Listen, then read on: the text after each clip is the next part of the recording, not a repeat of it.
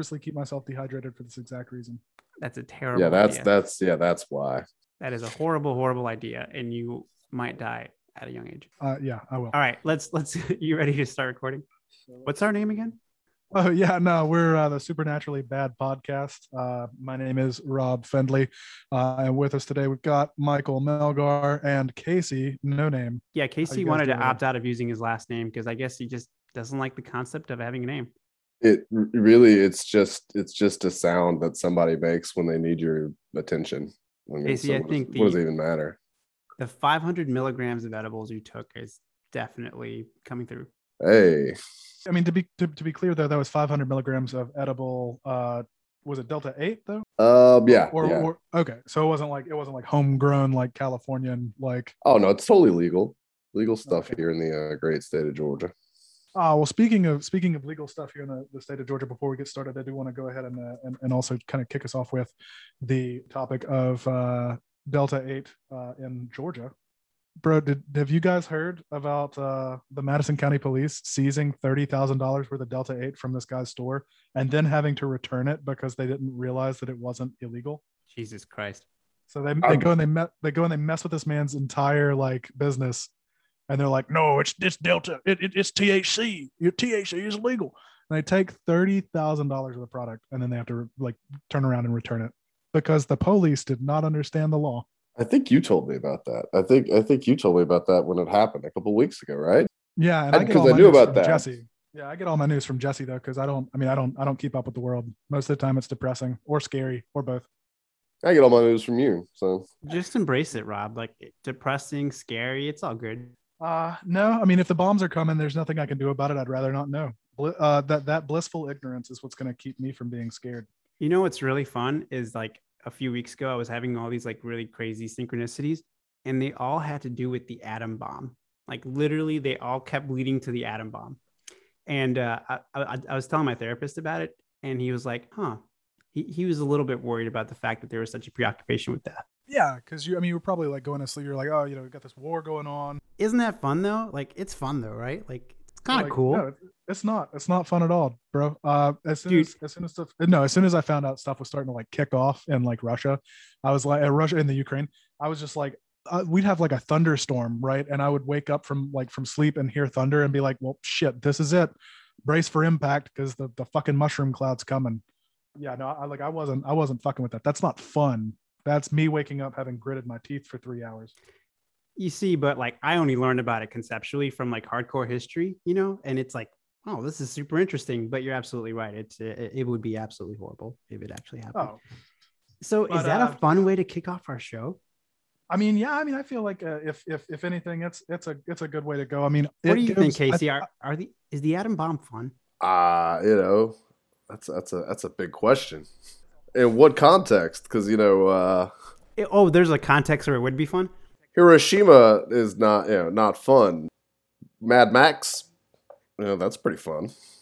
So you know, maybe that's who knows. Maybe we need to get to Mad Max. I'm not. I am not. I am not saying we need an atom bomb. No one's saying we need an atom bomb, but like if we it wound up in like a Mad Max style situation, how mad would you be? I mean, obviously all the sunlight and stuff would be shitty, but uh you get to wear some tires. Are we judging it against the benefits that we got from it, though? I mean, like at the end of the day, right? Like uh, the atom bomb dropping in Japan, not great, but we did get Godzilla.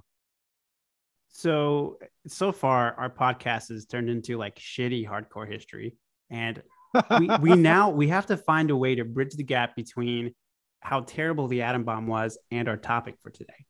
Think if- I forgot the got a topic, so, so uh, Nah, might if, be uh, you guys. so in Twin good, you've got a good pivot. The Return, season three, episode eight, there's this huge atom bomb explosion, and it's actually the beginning of the Black Lodge, and kind of sort of uh, the type of creature that we are talking about today. And uh, that that creature that we're going to be bringing up today, Michael, would we? I mean, at the end of the day, would we call it a creature, or would it be more? but would it be better classified as a phenomena, or? Uh, I mean, how how how would you classify it? That is the question to answer today, and I have so much to say about it. But hopefully, you know, it. Hopefully, with what we talk about today, we'll be able to make up our minds as to, at the very least, some semblance of what this could possibly be. Absolutely. Well, uh, I mean, what we're going to be talking about today is the uh, Men in Black. Now, the Men in Black obviously is the Men in Black is obviously Will popular. Smith? Uh, yeah, no, it's it's it's definitely it's got some pop culture references. The most notable, obviously, being uh, the Men in Black movies with uh, Tommy Lee Jones and the man who lost his uh, right to be at the Academy. oh, And it's such a shame. ah, it's only ten years. And as Ricky Gervais said, uh, he'll he'll be Tommy back. with- Shalhoub? Nah, he'll be back in six with good behavior. Um, and honestly, though, who the hell cares? uh, nobody, nobody cares, and uh, that bald wife can go on. So yeah, no, we're going to be talking about the Men in Black in a different, uh, I guess, uh, frame of reference than the one that we saw in the Men in Black movies. Obviously, in the Men in Black movies, we were looking at more of a government agency. Um, they were uh, kind of tasked with with keeping aliens secret, looking after the planet, and uh, and generally working uh, as basically just uh, interstellar like customs agents and uh, and an inter- like Interpol, like intergalactic Interpol, I guess. Um, but uh, what we're going to be talking about today is the phenomena in history known as the Men in Black. Now, obviously, the term Men in Black is fairly generic. It's it's used for uh, pretty much any unusual, threatening, or you know, strangely behaved individual uh, whose appearance uh, on the scene can generally be like or likened or linked to uh, UFO sightings. Yeah, so I just pulled this directly from Wikipedia. I thought they summarized it perfectly. I'm just going to read this off from the Wikipedia article Men in Black. The quote is In popular culture and UFO conspiracy theories, men in black are supposed men dressed in black suits who claim to be quasi government agents who harass, threaten, or sometimes even assassinate unidentified flying object witnesses to keep them quiet about what they have seen. The term is also frequently used to describe mysterious men working for unknown organizations as well as various branches of government allegedly tasked with protecting secrets or performing other strange activities. The uh, Wikipedia article actually kind of throws some shade. They say the MIB supposedly appeared throughout different moments in history. Supposedly, allegedly. And I don't I don't really like that they that they threw in UFO conspiracy theories. Like there, there's Yeah. there's there's there's some truth in here. And you know what? This is a great time for me to put this out there. This is a topic that there's so much to say about it. Like we're not going to even we're like barely skimming the surface of what we're trying to cover today. But it's all going to sound silly and it's all going to sound really stupid. But I would just want to encourage as we're as we're going through this, suspend judgment for a little bit. Just imagine that your beloved grandmother, uncle, aunt, your mom, whomever it is that you respect and you know is a good friend, somebody, they had this Men in Black encounter. They they they saw something in the sky. They, they don't even know what it was, and then this freaky weird person shows up to their door and just is just harassing them. So just put yourself in their shoes. I think we actually have something here to uh, to, to to try to help uh, our listeners uh, kind of get in that that that frame of of, of mindset. Casey, I think we want to do a quick like thought exercise here with you, and we we want to we want to kind of reenact what a what a potential Men in Black encounter might look like. Rob and I are going to kind of set the scene, and we're going to ask questions. We're going to show up to your door, and we want you to respond to us like you're just you just took 500 milligrams of edibles. You've just been chilling on your couch today, and then you just you hear this knock on the door. Do you have a ring doorbell, Casey? No, no, I don't have a, a doorbell. Okay, so so you just you just hear a knock at the door. And he doesn't have a door. Uh, right, so you you hear a knock on the wall. You hear you hear some sort of knock at the entrance of your home, and you look in the window and you just see these two strangers are there. You immediately notice that they're wearing black suits, neither of which fit. One of them has a suit that is way too short. It like cuts off uh, at the forearm when it should come up to the wrist. The other one is way too long. It's like covering up half their hand. One of them is really tall. They have milk white skin. The other is short, about five feet or less, and has an olive complexion. Possibly looks a little Asian, although you can't really tell. Neither of them have eyebrows. They're both sporting unsettling smiles. They look forced. They look practiced. You, you see them kind of shuffling around up to your door, walking around like as if they're possibly drunk. Their movement looks a little confused. And you notice that one of them has a large tape recorder and they're holding a mic, but the device doesn't even appear to be on. There's no wires or anything that are connected. So they just seems like they're just holding this as like a prop. All right, knock, knock. Still, I'm, I'm I'm high. I'm not sure if, if if I heard a knock at the door or not. I'm not sure if I heard a knock at the door. So you might have to knock a little louder because I got the door shut. Knock, knock. Oh, okay. I think I heard something at the door. Let me go check. Walk, walk, walk. Open the door. Oh shit. This uh yeah, I like this. What do you guys want? Hello, my name is Apol. That's not a name. This is my partner. We are census workers. Does Casey No Name live here? I I don't I don't know. Uh, I think he moved uh before we moved in about a month before we moved in. We moved in in uh February, so I think he moved out around December. Why? Was that the Casey, the owner of a Zorro? I don't even know. Zara. what is that? Some kind of like MP3 player? We were informed that it was a feline companion of the Casey No Name who lived here. Now I can't say that uh, we have a cat. We got a bird, but uh, no cat. What is your mother's maiden name? Wow, uh, what's that got to do with anything? What are you guys doing here? What is what is the what is what I mean? What is what's with these questions? What's going on? I don't understand. Who are you with? Please comply, or you may find there are unintended consequences. Unintended consequences. What is uh? What what what, what, what, what I don't know who you even represent, man. I'm going back inside. Listen, you guys need to get get get some help. Going back inside, unless you have some real questions. We've been told that the resident of this house does research on UFOs and cryptids. Uh, I don't know. Uh, uh, What is uh? You know, I don't invest in uh, that stuff, man. That dog coin, and What is your time? I'm not. I'm not uh, like. uh, What? What do you mean? What is my time? Who's this guy? He he pipes in every now and then. What if someone ordered you to stop researching? I, you know, say, I, I, I, I, uh, why would they order me to stop researching? You know, what's what's the big deal? Wh- Who who am I hurting? What am I gonna find out? All of a sudden, a car pulls up with no driver, and both men leave abruptly in a rush. No answers are given. Uh, Casey, Now- do you feel do you feel confused?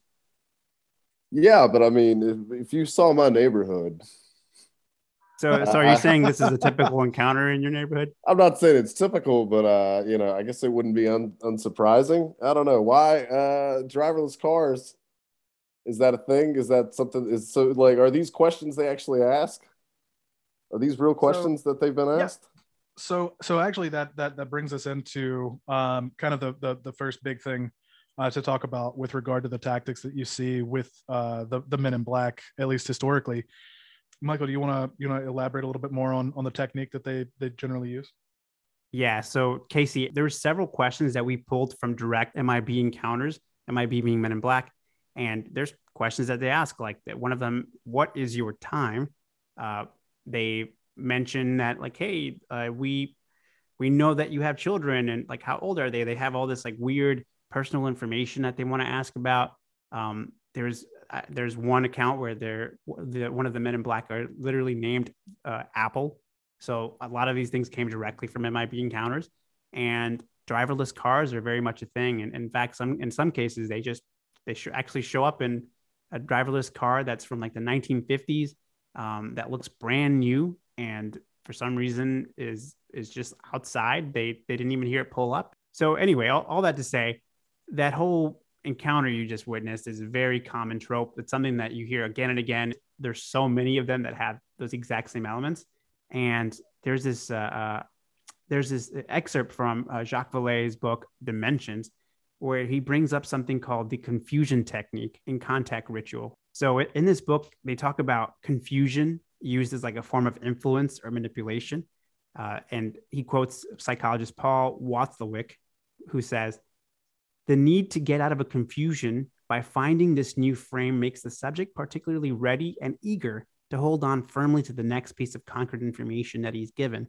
The confusion, setting the stage for reframing, thus becomes an important step in the process of effecting second order change and of quote showing the fly the way out of the fly bottle. Do you feel like you were a fly in the fly bottle? Uh, how did I do? asking- Did I did I how did I do though? Did like would, would they have would that have I been mean, an effective interrogation? Would they have gone back to the office and be like, "Oh, we got that guy"? No, I mean, personally speaking, I think that they probably would have been they gone back and been like, you know what, this guy's a complete idiot. There's really no reason to to keep going. I mean, any like any like any research this motherfucker's done, like he's he's he's basically like he, he's got he's got UFO encounters up there next to a picture of Shrek and uh like a unicorn. Like I it- think it- this like- like- guy knows less than literally anyone we have ever fucking talked to. Do they go Like- back to an office at all? Is the question. well, my my like Well, well, I- I of do course. like- Where else are they going back to? They gotta go somewhere. I mean, it may not be. Um, may not be they- like an office office you know like uh you know i doubt they like have a, have a rental space somewhere but uh I do like have- to believe. I they like to believe that kind of while they, uh, while they're like while they're really awkward to us, obviously you could hear uh, in the in the act that uh, that Michael and I were doing. You know, they they they've been said to talk with kind of like a stopping, starting, kind of like uh like weird cadence a lot of weird inflection on a lot of their words. A lot of times uh, a, like a statement will be uh posed like it's a like it's a question. And uh, so one of the things that I like to believe is that when they do, you know, recede or or if you know if they recede, even if they recede into a, a state of I wouldn't say a state of non-existence, but a state of non-corporeal existence. Like if they're if they leave our plane, I still like to believe that they probably would like fade back into that, start talking to each other, and be like, "That guy was a fuck off. Like we wasted our time coming to to to honeysuckle for this shit." But they would they just sound like that to each like to each other. You know, and what's funny though is that there's actually some pretty reliable sources about how, for some reason, they they actually visit people who are not in the spotlight. Like, um, you know, you you would expect, you know, we, we like the most popular, what like, um, what would you guys say is the most popular UFO encounter? Like Roswell, right? Something like that. Yeah, at least here at least here in the U.S. and you would expect that you know if there are men in black who are supposed like you know these like agents who are trying to cover up any sort of like ufo activity you would expect them to show up to these really big cases but it's actually the opposite they they'll show up for like the most random like someone will say like there's there's recorded accounts of like someone just seeing something that they thought was a star but then it moved around a little bit funny. Then all of a sudden the very next day these people show up to like their like their place of work and they're asking all these weird questions and people even say that they feel almost like unnaturally gravitated towards like providing them with responses. It's almost like they feel like they, they feel like they're providing responses like uh, without their without their consent. They kind of just feel like they're almost like in a trance state uh, talking to them Well, with uh, with that in mind, you've talked about uh, how they act and, and and what they you know postulated on what they might do when they're not around. But um, I mean, Men in Black have, have got a pretty illustrious uh, uh, illustrious uh, history, don't they? Yeah, so you know, we're and we're gonna skip around a lot on. There's there's so much information here that um, we're gonna have to uh, come back to at some point in time. Like I, I'm about to talk, for example, about John Keel's Mothman prophecies. We could do an entire episode on on just that book alone. There's so much there. Uh, but the modern take on the Men in Black was popularized by John Keel's Mothman prophecies. Um, you know, some people might know it from the movie, but the book is an entirely different story, and it's actually very uh, little to do with uh, the supposed Mothman. It's actually more to do with like these weird encounters people were having in uh, Point Pleasant, West Virginia. Uh, but from that book, uh, The Mothman Prophecies, comes the story of Woodrow Derenberger and his encounter with a man who called themselves Indrid Cold. And you're going to hear that name a lot because it's become a big part of uh, modern UFO lore. He later became known as the Smiling Man. Was Woodrow Derenberger uh, the character that was being played by uh, Richard Gerbil in the Ass Gear, or or was that an amalgamation? Because as I understand it, that book was or the movie is kind of just like a, a mishmash of all the stories that are told in that book, right? Yeah, you know, it's it's a fun movie. It it they kind of deviate a lot from the book, and I mean, the book is actually more of like a collection of like different accounts and stuff that John Keel was collecting while while while going through this town. He uh, considered himself like a, a ufologist, and so he he went to this town and visited, and was like you know talking to all these people who had seen the Mothman or who had like strange phone calls or who have had strange men show up. Uh, but in the in the movie, uh, the uh, Richard Gere actually p- plays uh, John Klein, who I think is like the uh, you know based their off- version of sounds like John Keel. I was going to say, it It's like a it's based off- sexy version of John Keel because John Keel actually looks more like he he he just kind of looks like the dude who you might find at I don't know like a, a sub shop somewhere, like getting a big ass sandwich, and he does not look at all like Richard Gere. Well, Richard Gere looks pretty good to a lot of people. I think he was ni- uh, 1995's uh, sexiest man alive. Uh, and then not long after that, he was just admonished in the gerbil ownership community uh, for some uh, some illicit behavior regarding those gerbils. So that is true fact. Look it up. I don't know enough. Guess about we're never gonna have him on as a guest. Uh, Never. I If I don't we think did, he it would only Way to, way to, way to blow that, Rob. Man shit. If he was going to come here, the only thing I want to know about that is how did he get it in there, and also how did he get it out. I don't really care about his experience on the movie.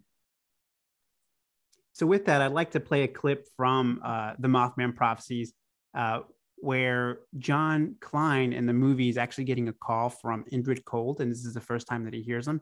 We're going to just listen to a short clip of this, and uh, this is a much closer representation to what the encounters with Men in Black are actually like, as opposed to you know meeting uh, Will Smith. Hello, John Klein. Who is this? My name is Indrid Cold. Unless, of course, you're Gordon Smallwood. Your father was born in Racine, Wisconsin. He lived in a greenhouse on Monroe Street. You don't remember how your mother looked. Okay, you got my attention. Where's my watch? In your shoe. Under the bed. Show you read my mind. I have no need to, do I? What do you look like? It depends on who's looking. My favorite part of that whole thing is when Indrid Cold says, "It depends on who's looking." with with regard to that, I mean, is is that to say that uh, we believe that Indrid Cold takes a com- or Indrid Cold rather takes a completely different look altogether? Uh, because obviously the, the the question's pretty vague, right? It's like, what do you look like, right? Like not, you know, what you know, what hair color do you have or whatever. So is it possible, right, that someone seeing Indrid Cold that is not, you know, um, Richard Richard Gere would see Indrid Cold as you know something like the the Mothman or something like a uh, Something like, thi- Casey. I- I- well, I think that I, I do believe that uh, that other people have uh, in the past uh, likened their um, the appearance of something like Indrid Cold, at least, to uh, you know angelic visits and things like that as well. What you're seeing there is is someone's perception of a, of of of Indrid Cold is is oftentimes being very much influenced by that person's psyche, right? Like, you know, obviously, I'm not going to see an angel, right? But uh, if if you're a more you know religious person, you might see that. If you're a more superstitious person, you might see you know the the the, the Mothman. But if you're a, a more rational person, it seems to me that you're more likely going to just see him as a man in a suit with a very smiley face. I think the guy's just being an asshole. you think well, Indrid yeah, Cold is just an asshole?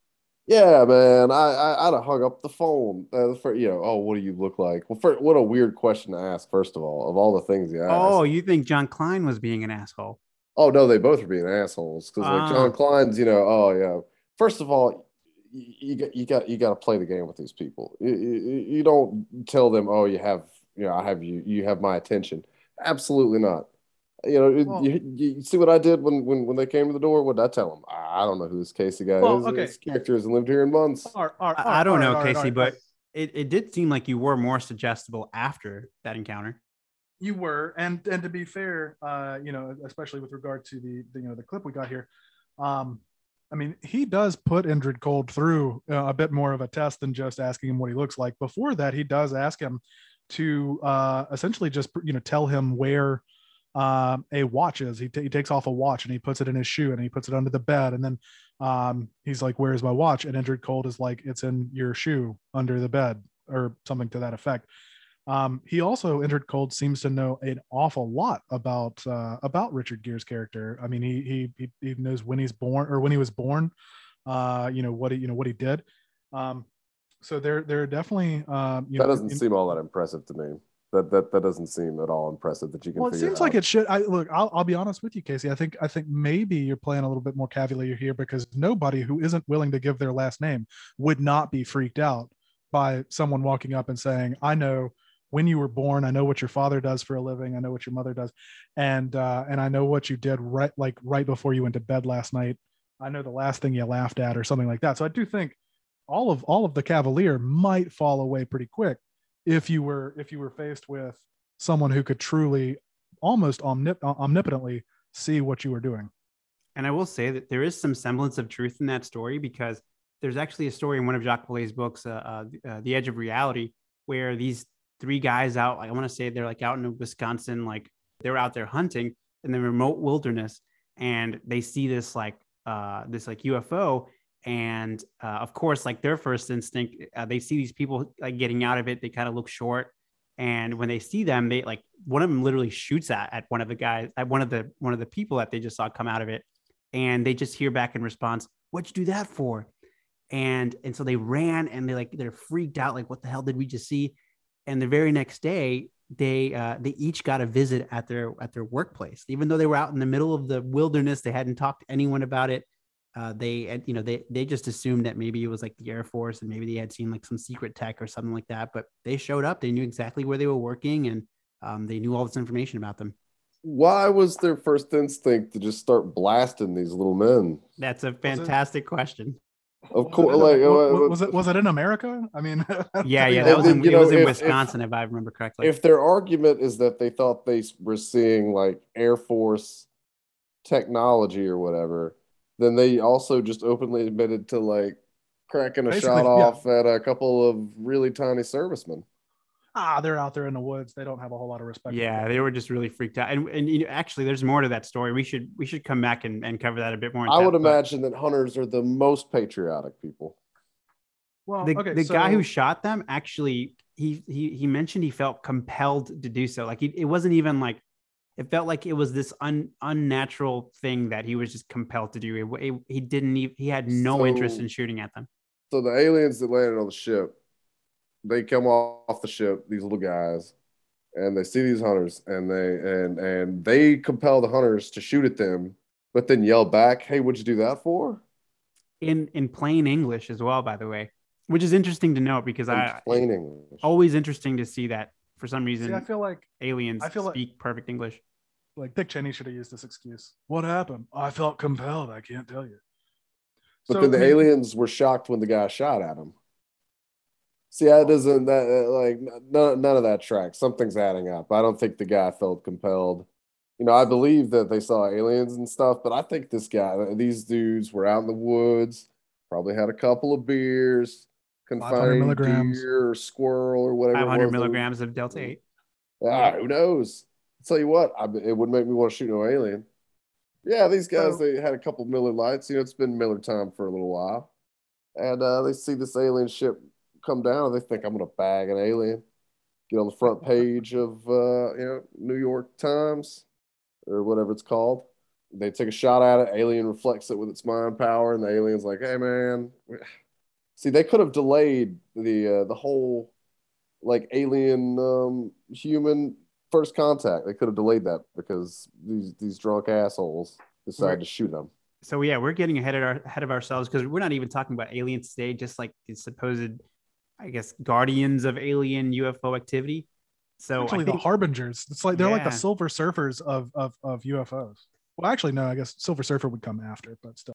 Yeah the Silver Surfer was technically Galactus's herald, so he he he would come before Galactus Right, absolutely. Well, with, with, with that in mind, though, I mean, Men in Black, they've been because we know Silver Surfer is based 100 percent in fact. Yeah, absolutely. So uh, Men in Black, you know, obviously been around for a while, but um, I think I think we've got here the the, the first recorded instance uh, of, of of a Men in Black. What would you call it, Michael? Would it be? Yeah, one of the first- Uh, one of the first like i guess encounters in in modern ufo history so this story revolves around someone named harold dahl this is in washington state uh, this happened on june 27th of 1947 and uh, what about- 1947. yep So, uh, so it's June of 47. Can we set the stage a little bit? You know, get some. You get uh, what's 47? What was playing in the background back then? Some fucking jazz. Guys are walking probably- around with their pants pulled up way high, flipping coins. great toothpicks. style just imagine the, Hey. the the entire opening of Vast of Night. That's all you need to imagine, and then fall, you know, and then remind yourself to wake up. All right. I like so that movie. I still stand by that. So yeah, we're in 1947. This is from from uh, 1947, Washington article- State. Yep, an article from History.com uh, written by Justin Sableach, uh, the UFO sightings that launched Men in Black mythology. As the story goes, Harold Dahl was on a conservation mission on Puget Island. God damn it! I was that was that wasn't to mess you up. That was so That that, was in perfect. editing That was you would hear that me go eh, and then be like, oh, that's where we need to where we need to cut. I, I would I'm love. sorry it if that just freaked you out, Michael. I No, it was should've- perfect. Probably should give you a heads up. I- Let, let's let's just make that the sound. Eh. As the story goes, Harold Dahl was on a conservation mission on the Puget Sound near the eastern shore of Washington's Maury Island, gathering logs when he saw six donut shaped objects hovering about half a mile above his boat. Before long, one of them fell nearly 1,500 feet, followed by raining metallic debris, some of which hit Dahl's son, Charles, on his arm, as well as the family dog who didn't survive the ordeal. Dahl was able to take some pictures of the aircraft with his camera, which, which he later showed to his supervisor, Fred Chrisman. A skeptical Chrisman went back to the scene to look for himself and saw strange aircraft with his own eyes. The following morning, Dahl was visited by a man in a black suit. They end up at a local diner where the man was able to recount in extraordinary detail what Dahl had just experienced. He said, quote, What I have said is proof to you that I know a great deal more about this experience of yours than you will want to believe, the man said. Dahl was told not to speak of the incident, and if he did, quote, bad things would happen. So that that's always what they say though. it's it's i mean the the the i guess the best uh, motivator for anything right? I mean if you're if you if you absolutely on a dire level need somebody to do something you're not going to say please don't please don't. There's no repercussions but yeah we do you know, just don't. You know we'd, we'd, we'd, we'd prefer it if you didn't. No. I'm just saying if to- you, if- you do if- have to you do have to kind of come at it with like if i'm this guy and I'm sitting at the diner and he tells me, uh, you know, don't talk about this, bad things are gonna happen. I'm gonna get a little belligerent and I'm gonna, you know, I'm gonna say what or what, you know, are you threatening me, yeah pal? Versus Yeah, but- if this guy says the same thing, but he's like, you if you you you, you don't say anything at all, and then I'm gonna give you enough beer for the rest of your life. Then I'm gonna be like, well, let's okay, let's let's let's talk about this. All right, I'm a little more receptive now. Can we get the man a cup of coffee? All right. Well, I'm, I'm, I'm gonna pose. I'm I'm gonna just- I'm gonna po- I'm gonna pose. I'm gonna pose you something real, real quick. Uh, so bad things happen, right? It could be anything. I think a lot of people, uh, when they hear bad things could happen, uh, get hit with like, oh, you know, they might run me off the road or whatever. So Casey, I know you wouldn't really care about that. You'd still keep your belligerence. But if that man got up right after you got belligerent, gets up and he says, you know what, it is entirely your decision, but uh, we, we've we've we've very much enjoyed keeping an eye on your cat and then you get home you get home and zero's still there. He's still having a good time. He's still you know he's chilling you know he's, he's, he's rolled out laid out wants you to pet him whatever. You get up you keep researching your ufo stuff. They told you not to but you keep fucking doing it. And you wake up the next day and your cat is gone.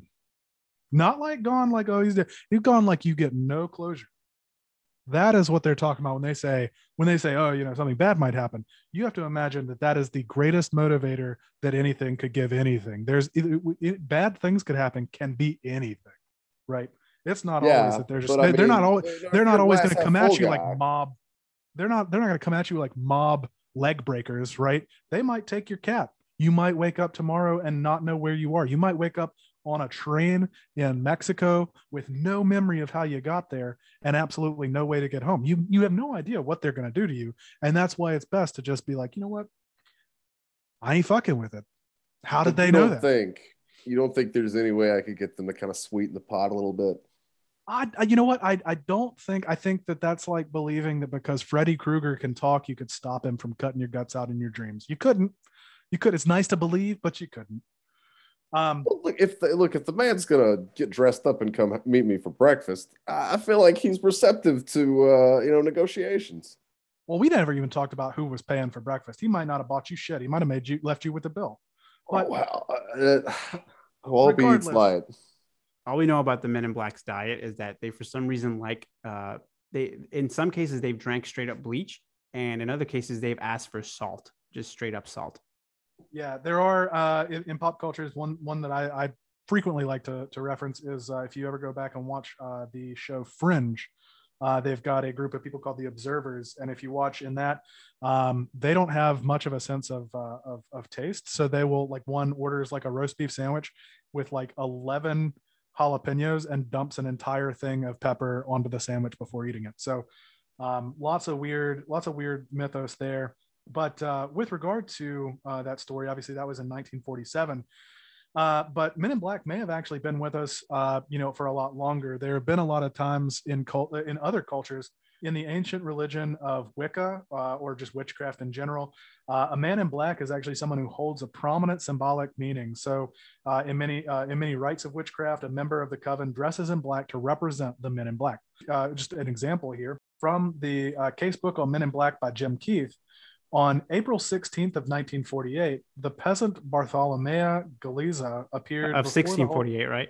Oh shit, 1648, not 1948. I was thinking we were just going from one year to the other, but no, we're back at 1648. So, Do we have 16th. any reference as to what the heck was going on in 1648? Where was this? uh, so it was in Italy in 1648. So Casey, what what, what regale us with what was what with what the world looked like in Italy in 1648.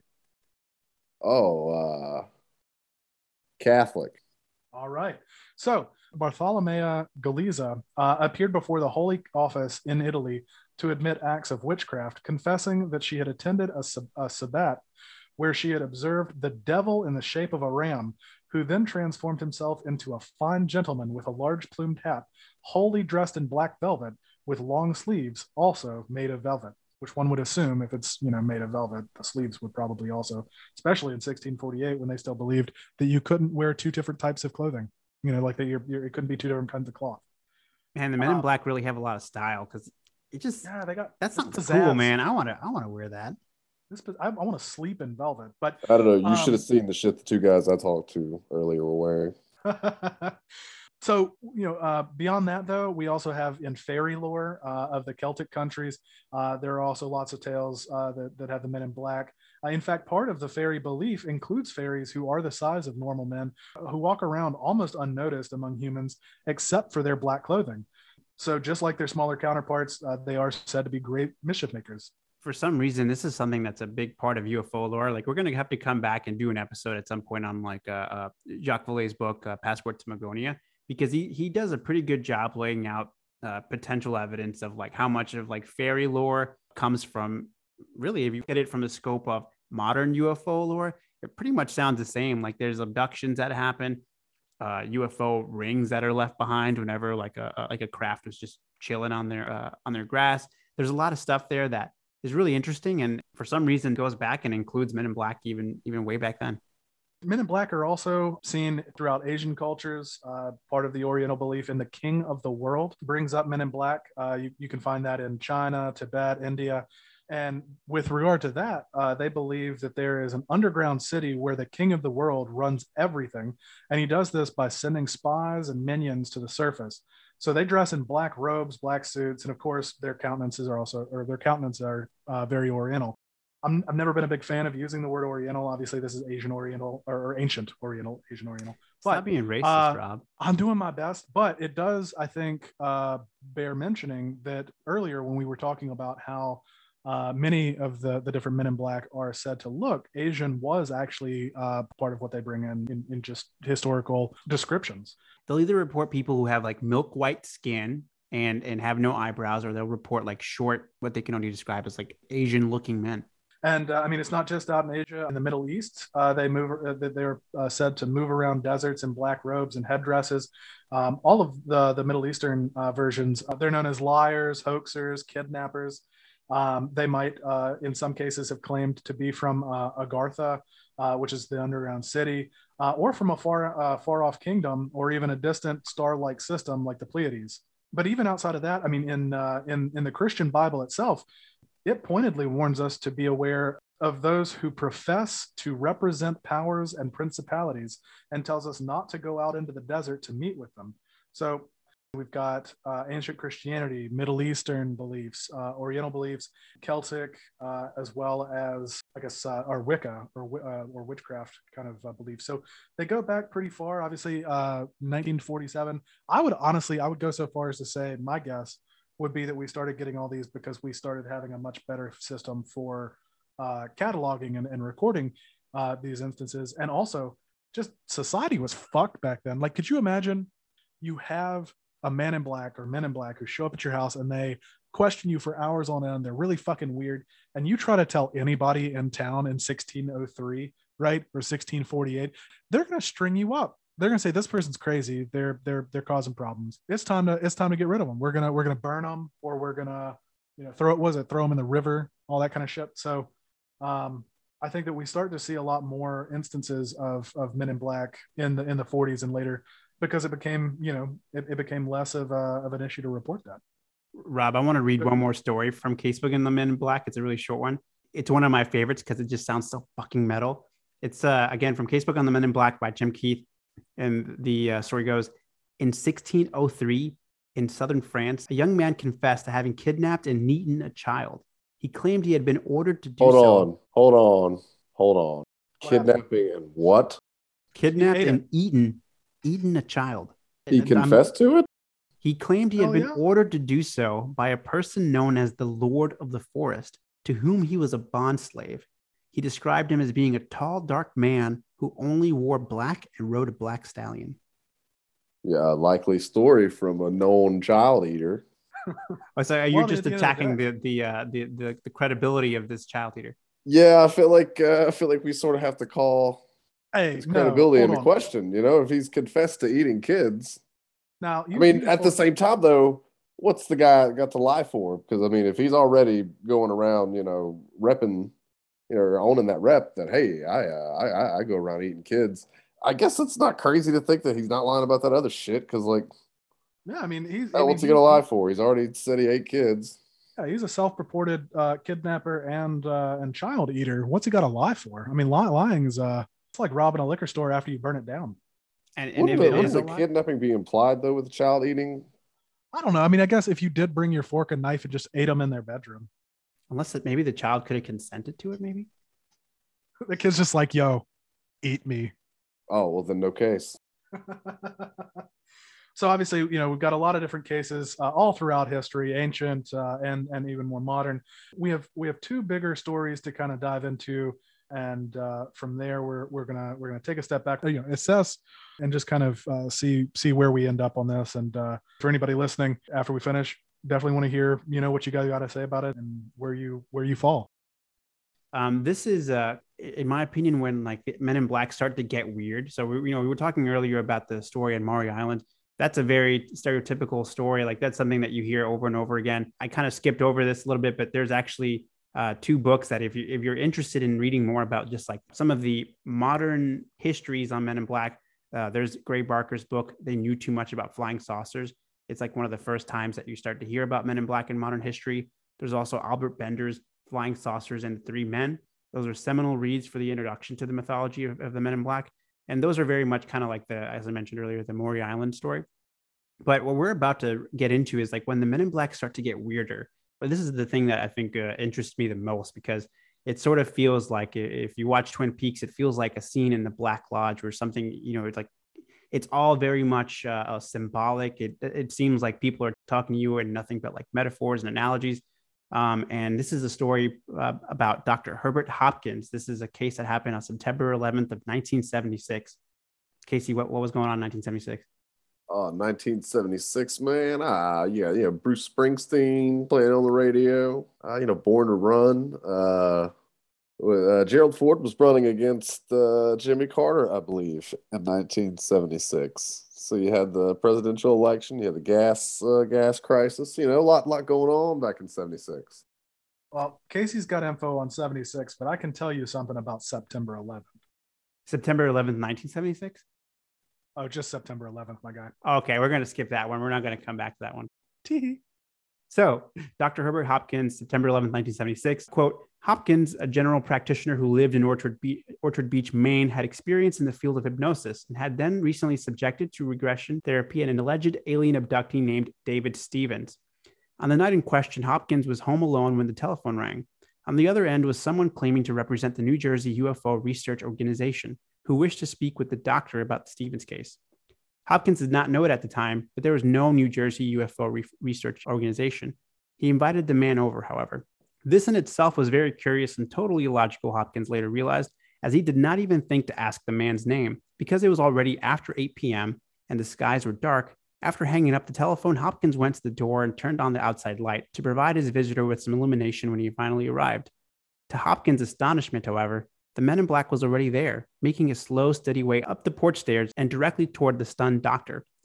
Oddly, there was no parked car in sight, and Hopkins knew there was no telephone booth close by from where the man could have conceivably gotten to his residence with such a mystifying speed. Hopkins opened the door wide and let the man in. The identity of the man did not become any clearer when he entered the Hopkins residence. Perhaps it was the unsettling appearance of the caller that helped ensure Hopkins totally forgot to secure a name. The man's clothes and Homburg hat were utterly black. His suede gloves were gray, and his skin was deathly white. His body was skinny in the extreme, as was evidenced by the fact that the man's wrinkle free suit was way too large for his sickly looking skeletal frame. When the man sat down, Hopkins could see that he was totally devoid of any hair on his head. He lacked both eyebrows and eyelashes. The man's bright red, extremely thin lips stood out dramatically.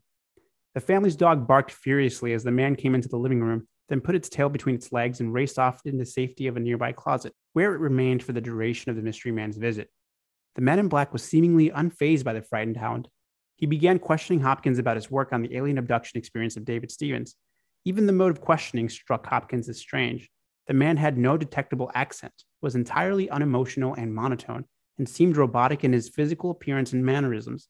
Strangest of all, as he listened carefully to Hopkins, the man in black placed the back of his fingers to his lips. Hopkins noted with amazement that the gray gloves on the man was wearing quickly became stained red.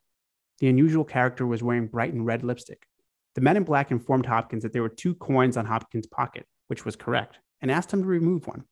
Hopkins complied and held the coin, a shiny new penny, in the palm of his hand. The MIB told Hopkins to watch the coin closely. After a few moments, the coin took on a silvery appearance and appeared to be going out of focus. It then began to fade and eventually disappeared altogether. The MIB informed Hopkins that the coin would never be seen on this plane again. He then inquired as to whether Hopkins was familiar with the alleged UFO abductee, Barney Hill. Hopkins replied that he had heard of, of Hill, but was under the impression that he had died in the not too distant past. The men in black informed Hopkins that was correct. Barney didn't have a heart, said the MIB, just like you no longer have a coin. It should be noted that Barney Hill actually died of a cerebral hemorrhage. The MIB then gently suggested that Hopkins destroy any material he had related to the UFO case. Damn. Hmm. What a can was it a quarter? Was a quarter what he was uh what he lost? He lost a quarter? Said it was a penny, right? Oh, yeah, a he said it was a penny. Yeah. See, if it'd been a quarter, then then then like Yes. it, it would have been on. Like that's that Yeah, that's a no, I whole. mean- that's twenty five cents, man. That's too much money to be just disappearing like that. I mean, if it's a penny, this this man in black has just raised the value of the dollar. That's all he's done. You could have Um, asked me to go outside and get a small rock. You didn't have to start making my money disappear.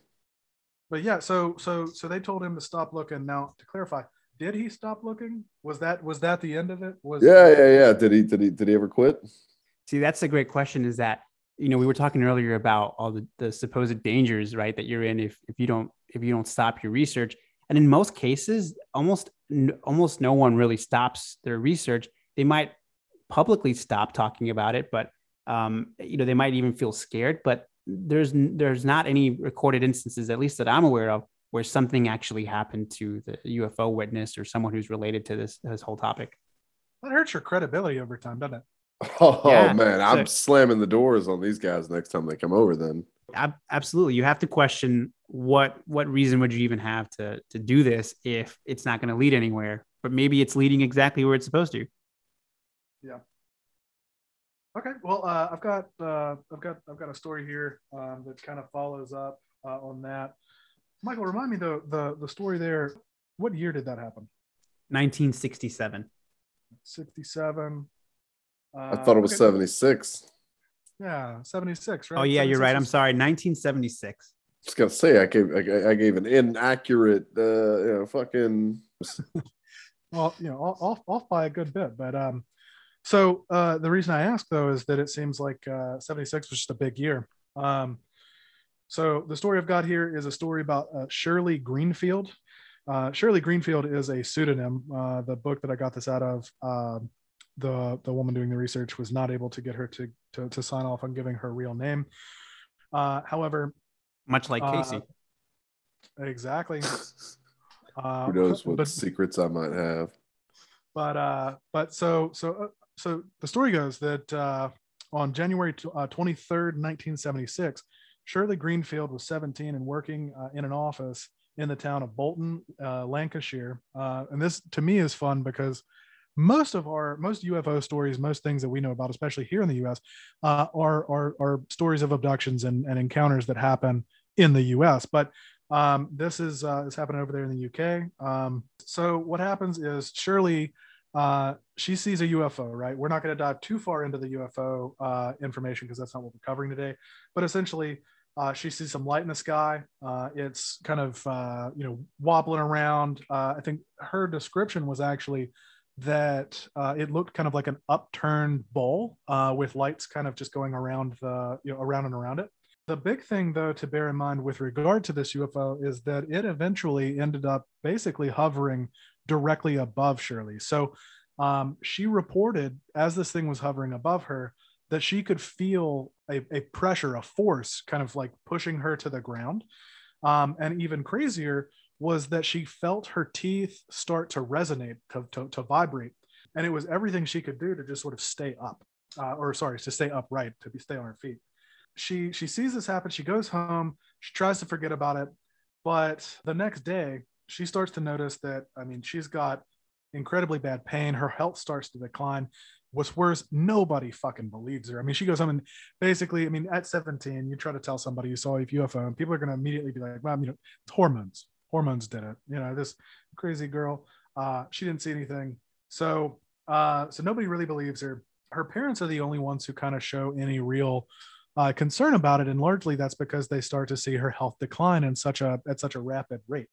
She started feeling a pain uh, in her mouth. Uh, from she she assumed it was from whatever that resonating feeling was, um, but eventually, you know, it got so bad that she was laid up in bed. She couldn't go anywhere, um, so she goes to see a doctor. Now, when they get there, they inspect her mouth and realize that all of the fillings in her mouth have crumbled into dust, or at least in the top part of her mouth, they've crumbled. In the bottom part of her mouth, the fillings have actually embedded themselves into her gums. Um, so they take uh, they have to take a lot of time to uh, fix her mouth, you know, get all that sorted out. Not also- to not to interrupt, but like, could that have just been from her just being British and having British teeth? Ah, you know, Austin Powers did make me think about that. I was like, you know what, maybe she has shitty teeth, but if anything, Yeah. she- but if she had, but if she had like fillings, right, I have to assume she went to the trouble of trying to get them fixed. Austin Powers never really gave the impression that he wanted to do anything about it. I assume fillings, especially in '76, would have been a bit more expensive to to, to have done. Probably a But, hundred uh, shillings. Hundred Um, shillings for a set of fillings. so uh so so after after all this with the doctor uh her parents uh you know they they think okay it's gonna you know we're gonna let this go they're still a little bit worried about her but they're you know they're they're thinking the worst is behind them um shirley on the other hand uh, actually gets in touch with a uh, ufo investigation group um and from there they kind of lead her into a situation where she is going to to do what is really big in a lot of a lot of ufo uh stories a lot of uh, a, lot of reports where she goes through this um, uh, hypnotic regression, basically. So she goes, and if anybody, if, if you've ever seen X Files, I think everybody on the call here has. Uh, they all, you know, Mulder's big thing is he went through hypnotic uh, regression, and that let him see the memories of his sister being taken. It's very similar to what happened here with Shirley, and so essentially she. Uh, she she was able to recover this memory where she does remember being uh, basically abducted right she she remembers being taken to a place where she was being told that she was going to need to do something later, uh, but that it was going to be revealed to her later, uh, and uh, that that they weren't going to tell her now. But essentially, they said, you know, one of these days we're going to call on you, and you're going to do this thing for us, right? And that's the memory that she gets back. Now, uh, on Monday, February the second, 1976, which is nine days after this encounter, her mother takes a call just before uh, before Shirley gets home from work, and the uh, the man on the other uh, end of the phone is a man who would only identify himself as someone who investigates these things. Uh, he posed a lot of questions uh, about her her about Shirley's health. Uh, specifically, he wanted to know if there had been any marks that had been left on her body, which is wild because beside the besides the teeth, right? Uh, Shirley did uh, report having found sort of a burn on the back of her uh, on her on the backs of her arms. Like what kind of burns? Like sunburn? Like No, I mean they uh, were they they, third they were degree, shaped. They first were degree. Shirley reported them as having been circular with uh, with like a notch on uh, on on the end of one. But I will say that being- sunburns are, are a common thing, Casey. Yeah, absolutely. Yeah, close Uh, encounters of the third kind. Richard uh, Dreyfuss. Yeah, Right. people we were talking about earlier about the Mothman prophecies, for example. Like when people saw Mothman, their their eyes would be essentially swollen shut. Like they just get like all this like sunburn like type radiation like burns on their skin. Absolutely.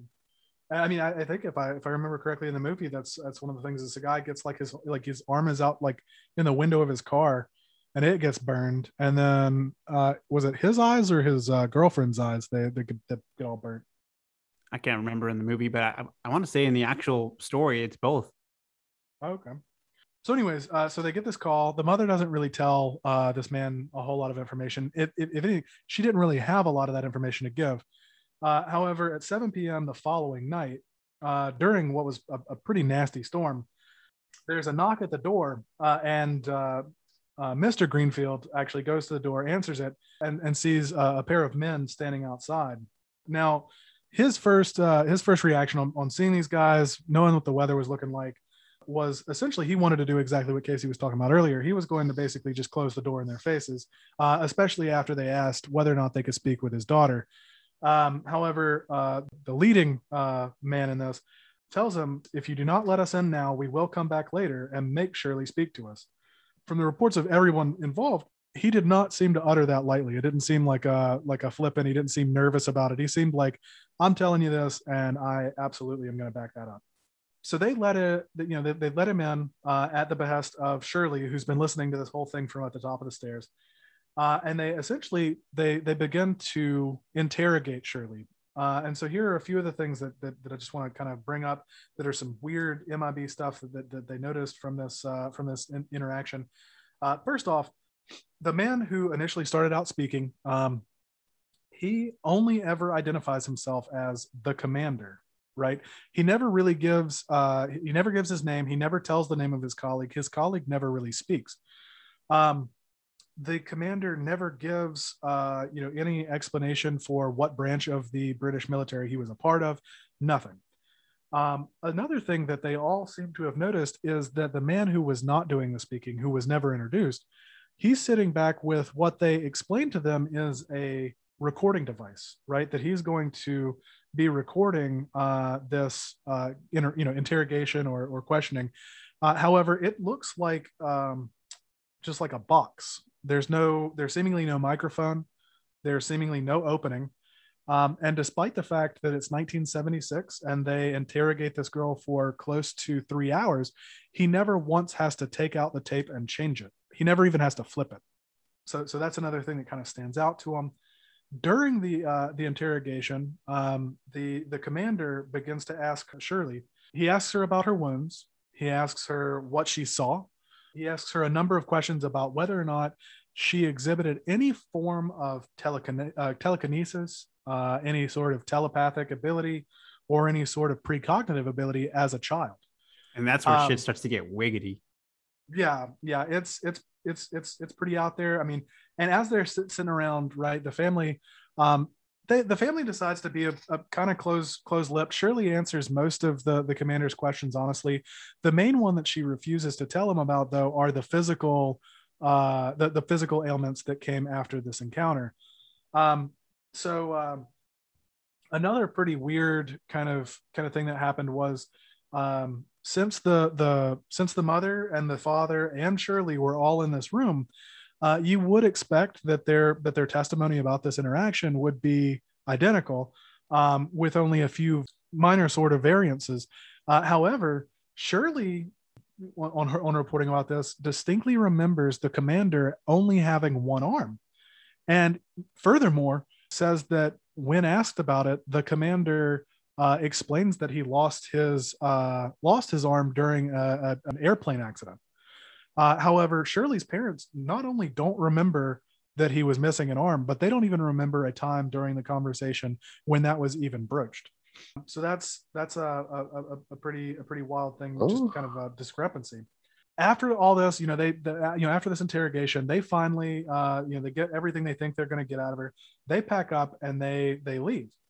So after this happens, uh, about a week goes by, and the commander gives another call. Uh, and at this point, Shirley picks up the phone, and because of the fact that it's been long enough now that her burns and obviously she's seen a doctor because of the fact that these ailments have kind of been taken care of she decides it's no use lying to this guy again um, you know what's he going to do he's not going to come back and look at, at, at half a scar um, so after telling him that she did exhibit um, some uh, discomfort some some injuries the the commander actually seems relieved by this information uh, and he he also thanks her for clearing it up, and then promptly hangs up the phone. And he is never heard from again. Never calls. Nobody else uh, comes to check in on him. But uh, another just sort of crazy thing that happens is later, right? Shirley doesn't give up on uh, doing the regression uh, therapy, and during a later regression session, she actually starts to talk about something. And the quote she actually has is I don't understand why he's talking to me twice. Now, this is while they are uh, having her regress and and remember the instance of this interrogation, and she essentially gives uh, the, you know gives the information that the memory she got back from this regression was that they were having two separate conversations. That yes, the the commander was asking her about what she'd experienced. He was asking her about her childhood. He was asking about her um, injuries and things like that. But he was also probing inside of her mind telepathically, and they were essentially having two separate conversations at the exact same time. Now, I know er- earlier, right? We uh, we we uh, I, t- I touched on the fact that he did ask whether or not she had exhibited any kind of precognitive or telekinetic or telepathic abilities as a child.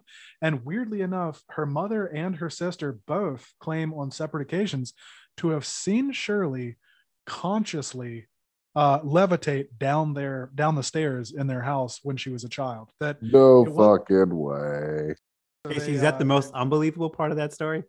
Like the fact that they didn't talk about that every single day of their lives, and like they, they like they waited till that dude was there to bring it up. Casey, this happens though. This is a very this is.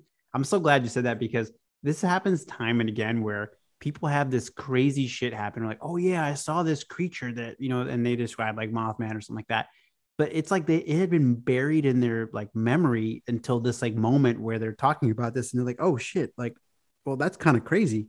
Well, you also you also got to bear in mind too, Casey, that you know while your reaction to that particular kind of uh, story would have been that's fucking bullshit because if it ever happened to me there's no way you'd shut me up about it right? But the thing is is that most people that that something like that happens to they're going to be like they may tell the story once or twice especially you know when you know when they're you know as a child right? But after the probably fourth or fifth time that somebody says you're fucking crazy. That didn't that did not happen uh you're gonna i mean you're gonna stop telling that story right? I mean you might not right but you're your average person i mean i know that uh that you for example casey uh, are, are convinced that you're immune to rabies and it doesn't seem to matter how many times we tell you that you're not. No, keep... no, not immune to rabies. I said there's a possibility. I, I, I do believe I have uh, you know an animal kinship. I do think that uh, large predators might might would think twice about attacking me, not out of out of fear, but out of uh, you know a, a brotherhood, a kinship. Uh, they, they, they, they sense the animal essence that I, I, I carry with me. You have exactly. you have anything to, to support this, Casey? Um, it's a hunch. It's like a cop has a hunch, man. I made eye contact with a gorilla for 30 seconds through some glass at a zoo one time. Yeah, that was that was uh other than that, no, I have n- nothing to back that up. I have the gorilla just, just, just a gut feeling. The gorilla wasn't like telepathically communicating to you or anything. No, no. Got Harambe. I mean, we both scratched our asses at the same time, but that I think that might have just Okay, that related. now that that might actually be a kinship they just formed. That's just that's just mimics. Anyways, so power suggestion.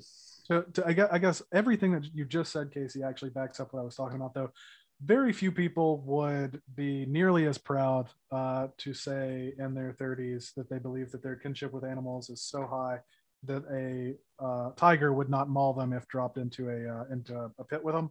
So naturally you would be the outlier on whether or not like if you if you were known to have levitated down your stairs you would tell everybody right but naturally this family especially london a bunch of passive aggressive people who are being very mean to each other they don't want to they don't want to lose their standing in the community they're not going to say every day I would have had you introduce me as that the guy that once levitated down a flight of steps. yeah exactly so uh, that story comes from uh, the truth behind men in black which is uh, written by uh, jenny Randles published in uh, august of 1997 um, that it's a, it's a great book. Uh, i actually found myself getting just kind of lost in it uh, trying to you know when i was doing my research for this but uh, it was it was pretty pretty pretty interesting stuff. So if you get a chance to read it uh, definitely give it a go.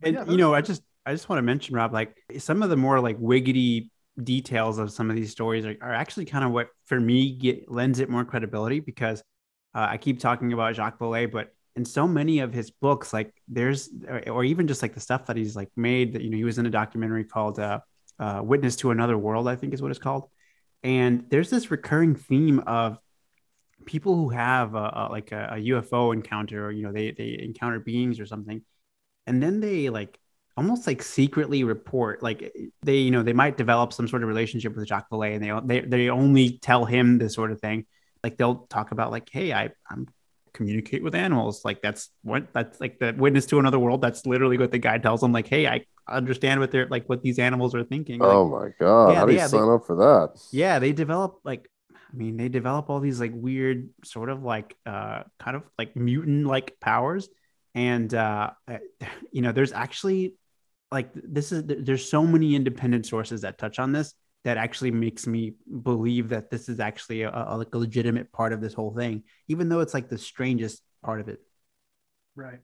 Well, I mean, I think that that kind of leads us into uh, into our last little bit here is to really just kind of break down legitimacy uh, of this. I mean, based off what we've talked about and, and, and the stories we've got, and also, I guess, any any knowledge you bring to the table, uh, to just kind of go around and, and figure out where we stand on it.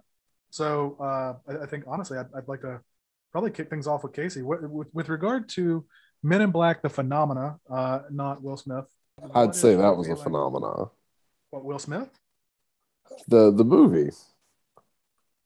I mean, it, i- was- it is a was- great movie I, I i do like the movie but i kind of I And a kinda wish we had gotten song. like i wish we had gotten like like a, a christopher nolan men in black movie Well, I mean, let's also bear in mind that, that Men in Black started out as a comic series. We have a perfect Men in Black movie, and there's no reason to uh, try and get lightning to strike twice there.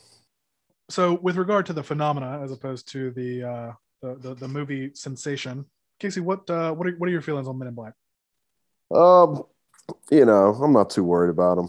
do you think that they're real Oh, sure, yeah. I mean, uh, you know, there's there's all sorts of uh, weird and unexplained shit, and I mean, uh, you know, uh, that many people can't be lying. Uh, I feel like, uh, you know, it's just I don't know about it going as far back as uh, you know the Celts and stuff. That that to me just sounded more like a like a poem about Celtic goths. But uh, ultimately, yeah, I, I err on the side of uh, you know, I never want to have to meet one of these guys. 'cause Jesus Christ, what a conversation that that that So- sounds like. So, and I just I just want to get this straight. You're telling me that your belief or that your your your belief hinges more on the fact that a bunch of people in the, the 60s, 70s, the or 40s through the 70s reported it, but the fact that there are reports of of Men in Black throughout history, that's like a nah, fuck that. That's not a part of it. Well, you know, uh, I, I have an easier time believing that a guy in a black suit sat somebody down at a diner and told them to stop researching UFOs than um, a secret city of Asians that wear black clothing that control the world. Okay, so so then uh, that, that actually brings up a, another good point. Um, Casey, do you believe that these are in any form or shape or form that the Men in Black are uh, extraterrestrial or or or anything like that, or do you just think that they are a group of dudes in black suits that just walk around and tell you to stop looking up the wrong shit on your computer? yeah what do you think they are casey A, a, a goddamn annoyance from the ones I interacted with. I'll tell you right now, I, if, if if they're aliens trying to be humans, they're doing a bad job. If the robots trying to be humans, they're doing an even worse job. And uh, if they're humans trying to be humans, well, then I have even less fucking patience for them. So that was a lot of ifs. That was a lot of ifs, Casey. But what I mean, if if if you had to choose which side you uh you you lean to, what I mean, what do you what do you think that they are? As opposed to giving us a, an if they're this, then this. Uh, probably some kind of alien force or whatever has uh, come through, and they've decided that uh, the best way to get us to stop doing stuff is to you know try to do it in a way that we relate to. Yeah, but that sounds like it. You know, probably uh, probably send some guy down. They're just like, ah, who knows? Just get the first suit, go to Goodwill and get a black suit, and run down to their house and uh, yeah, tell them tell them to uh, shred their files and all that shit. Throw them in the furnace or what have you. They're only going to do it for 40 years too. That's the other thing. They're like, yeah, you know what? Uh, Much like the Amish think tools were great in like what 1902. It's like the Men in Black are just like, you know what? Fuck it. The only people we need to visit is from like the 40s to the 70s. Anything after that, if you see a UFO, psh, give a shit. Well, everybody had uh, you know, what Super 8 cameras and shit. You know, that's uh, back then. And uh, but you back in the day, you had to like carve stuff into into big rock slabs and stuff, and you had to paint it on the side of a cave wall. UFO's long gone before you have a chance to get Wait. a picture of it. We were talking there's about no like the 1600s. We weren't talking about caveman. Oh Yeah, well, no, they, they had they didn't have uh, they didn't have cameras. You know, some guy had to sit up with a with a with an easel and try to paint the UFO if they saw one back then. So of course the aliens weren't as worried about it back then. There's are now some every pretty Tom, trippy Dick, and Harry's paintings. got one in his pocket. You know, it, it, it- no no UFO is going to sit for a portrait. Rob, what do you think it is? And, and actually, Uh, let me preface that. Do you think it's real? And what do you think it is? yeah i mean i'm i'm definitely open to the concept that it's real i i'd like to believe i guess uh you know unfortunately much like the uh the x-files thing like i i want to believe right want i just believe. don't yeah but i don't have uh like I, I I don't have anything that's ever happened in my life that's made me think like oh shit like I've come really close. Um, I mean like they don't show up to look at my my my browser history. Uh, thank God. But I'm open to the concept that it could happen. But again, it's never happened to me. Uh, and it is to me, it's a little it's a little weird that they chose to uh to stick with with appearing for like a 40 year span of time. I mean, they, Um, they- that is a thing though. There's, you know, the, like UFO flaps, for example. I- Have you guys heard that terminology, UFO flaps? It's like there's like a period of time where like there's all this UFO activity, people are seeing it everywhere, and then it just dies down for like years, and it's very sporadic. It does go in waves. So I I mean, It's there around the is some time the credence World to it. Cup, right? Well, I mean, I just think uh, yeah, kind of like the I- World Cup. Yeah, they just, just get think excited once every four years and then forget about it. I just think I, I think it's a little it's a little weird. It's like you know you got 40 years. It's like okay we're we're gonna start showing up just as you got like cameras decent enough to take pictures of Bigfoot, but not decent enough to see like the fact that uh you know like I I, I fucked my makeup up or I have acne today, right? Like if they showed up now, they showed up now they couldn't get around because everybody's taking a picture or using their phone. Maybe on 16 different people's TikToks like the minute they showed up now. Like you there- there'd be no like oh you know, Live streaming like that shit. yeah it, it, it'd be on so there'd be it'd be you know I'm there's here live with my boy Apol. yeah there's cameras and shit everywhere now so so it, it seems it, it would just seem become a meme. Like it, it would literally. I mean, we saw the Area 51 thing. Like as soon as uh, you know that beha- became an event, there was all these memes and like there was like pictures of aliens with like the A LMAO thing. Will Smith would start slapping anyone that talked about their uh, bald appearance.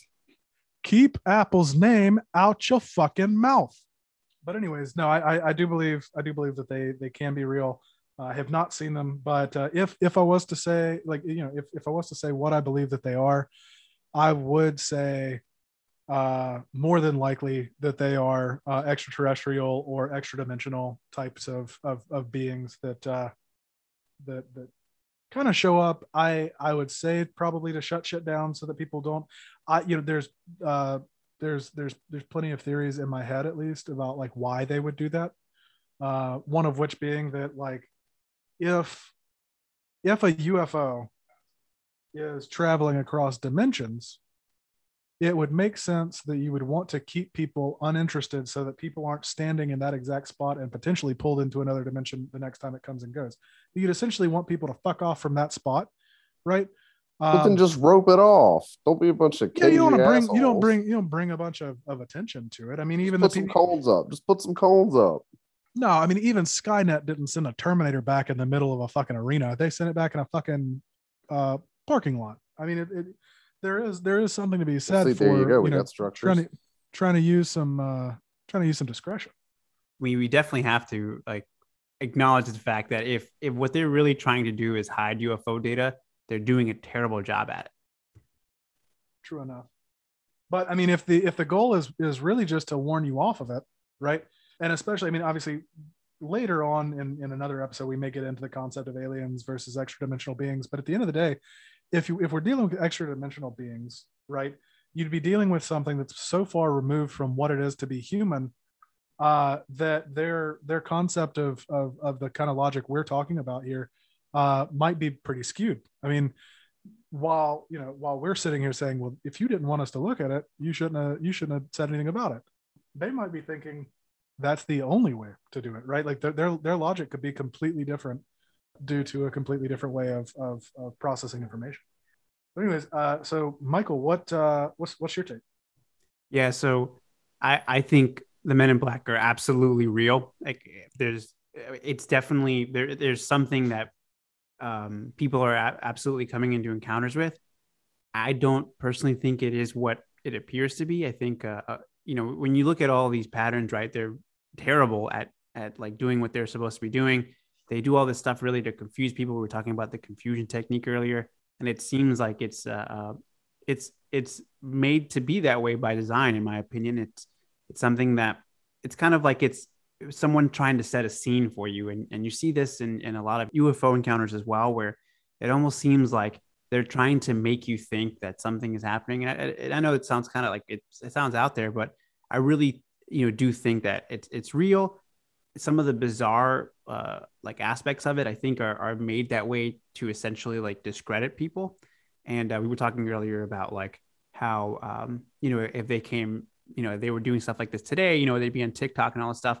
But I think even the people that they appear them, you know, who they uh, uh, come and visit, uh, same as UFOs, I think that by design they are not coming to people who are on TikTok, uh, TikTok, TikTok. You know, they're coming to like Joe Schmo out in the middle of nowhere, right? Um, and they're showing up and and they're you know they're they're uh, trying to somewhat intimidate them, but not really, just enough to kind of make them think that there's something going on. Um, and I and I think that you know it's so easy to dismiss it, like because there's all this bizarre, crazy shit going on with it. But um, I think it's done that way by design, and so you know if if we sort through all that bullshit, like we can you know we might find some truth behind it, like we we can pull back the curtain on it. And uh, I, you know I'm I'm honestly divided as to like what it is. I think uh, the rational side of me thinks that it's a psyop. You know, it's kind of a boring explanation, but I honest to God do believe that there's at least at least some encounters can probably be explained away with like uh, CIA agents just coming in to just like BS and, and try to make people think certain things. Um, I mean, we've seen this even with like what is it uh, like when chemical agents have been used before to make people hallucinate and make people think that there's something going on. I think they the reasons for why they would do something like this. That's what's really hard to nail down. Like what who has who who stands to benefit from something like this. Um, but I think uh, uh, my boring explanation is that I think it's a psyop. It's just like a government sort of surveillance type of thing, or something that's just meant to like put disinformation out there. You know, for for what purpose I don't know, but I I think that that's there's a trend behind it. But my favorite uh, fun sort of theory behind it is that they're time cops. It's this is covered on like uh, last podcast on the left. Actually, Oh. they did a series on on on Men in Black actually, and one of the things that they cover is time cops, and it's this freaking awesome sort of like thought of like, you know, just uh, people who are who are committing time crimes, right? They're coming, they're showing up in a UFO, and so these like you know people from different dimensions, different times, different realities are showing up, and you know it explains things like freaking uh, um, uh, Bigfoot showing up or like Mothman showing up, and that's why the Men in Black are kind of all around these like stories. So you know, I I do think it's a combination of different things. I don't think it's just one thing, um, but it's definitely, in my opinion, had the intended effect of like creating its own folklore. Because I mean, even with us like talking about it right now, for example, like if there is any truth to any of this, right, you might think like it might even subtly like discourage you from maybe oversharing about these sorts of encounters because there's like this innate ridiculousness associated with these stories. So I don't Shit, know. That's, not that's kind Casey. of what I think. I'm telling every Shit. motherfucker. I I mean, gonna say, fucking Casey's ass will be out there in the middle of the streets with a fucking sign that just says, "Oh, the men in black were just here. Go get them." Uh, I'm letting And then he- everybody know. I'm be- following be them in down the- the driveway. Be in the backyard giving some uh you know some singing snow white bullshit to try to get that deer uh to chase after him and uh you know get all of his uh his, his animal brethren to to take up the mantle and uh, go go get these men in black something we didn't really touch on today that I think is probably like the scariest explanation, at least in my bo- in my mind, the scariest explanation behind it is this concept of a tulpa. Casey, do you know what a tulpa is? I do not. So a tulpa is I- I- some of this comes from Wikipedia. It's like a tulpa is defined as a, a thought form energy ghost. So if you can imagine, like when you're a kid, you have a- an imaginary friend.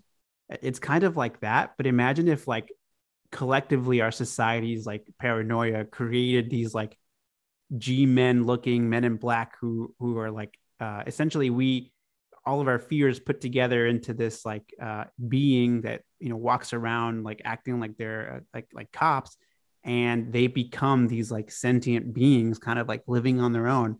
And uh, i'm going to read here a bit more about like uh, what a tulpa is. But a tulpa is a concept in theosophy mysticism and the paranormal of a being or object which is created through spiritual or mental powers. Modern practitioners use the term to refer to a type of willed imagined being which practitioners consider to be sentient and relatively independent. Tulpas have thoughts emotions and personalities separate from their host tulpas can be created either with a collection of meditative techniques or accidentally when someone has an imaginary friend that persists later in life.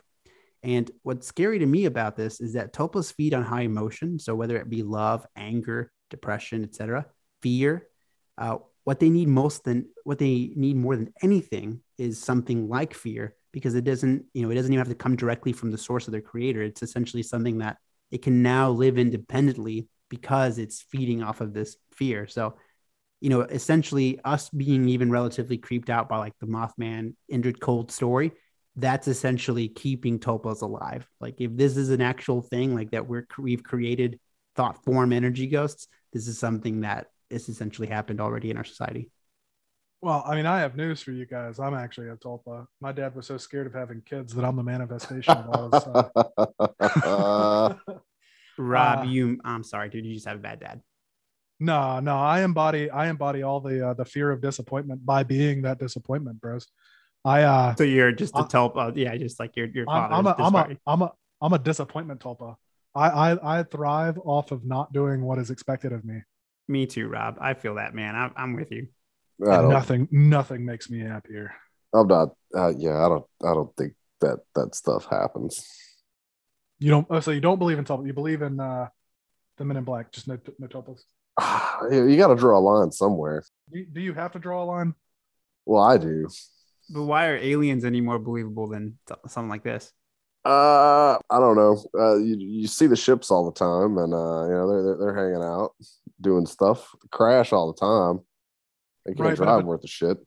What if I mean if a tulpa if a tulpa has its own feelings, its own emotions, its own thing, there's nothing to say a tulpa couldn't look like a person. You might see a tulpa any like like every day. casey you might be a tulpa Oh wow, shit. And I think with that, it's a good time for us to put an end to our episode on Men in Black. Absolutely. So yeah, I mean, we uh got Don't us a feed the good- tulpas. Yeah, yeah. Don't don't feed them. Uh, it- you know, unless you're gonna feed me, um, by all means. I After I don't I- feed them after midnight. Don't open your love- doors. I think is the thing. Don't feed them after midnight, and You're don't just get talking them about wet. the gremlins. I may be talking about gremlins too. So you guys would have a gremlin, not a mogwai. Oh yeah, that's right. There's a difference, isn't there? There absolutely is. Yeah. See, I'm not that into gremlins. Yeah, neither Well, am you know, you know what they say. You know, anytime you want to do something, end it on a high note. So thank anybody who's been listening. This has been the first episode of the Supernaturally Bad podcast, and uh, this has been Rob Fendley, Michael Melgar, and Casey No Name. Casey, when are you going to reveal your last name? Is it going to be a big Oh. reveal later on down the road? Oh, hundredth episode. Why the hell not? It's going to, I just feel like it's going to be a big disappointment. I but stopped recording. believe me. It'll be supernaturally bad. Ah. All right, guys. Thanks so much for listening. And uh, I don't, do we need, we need a catchphrase? We need something. Casey, catchphrase?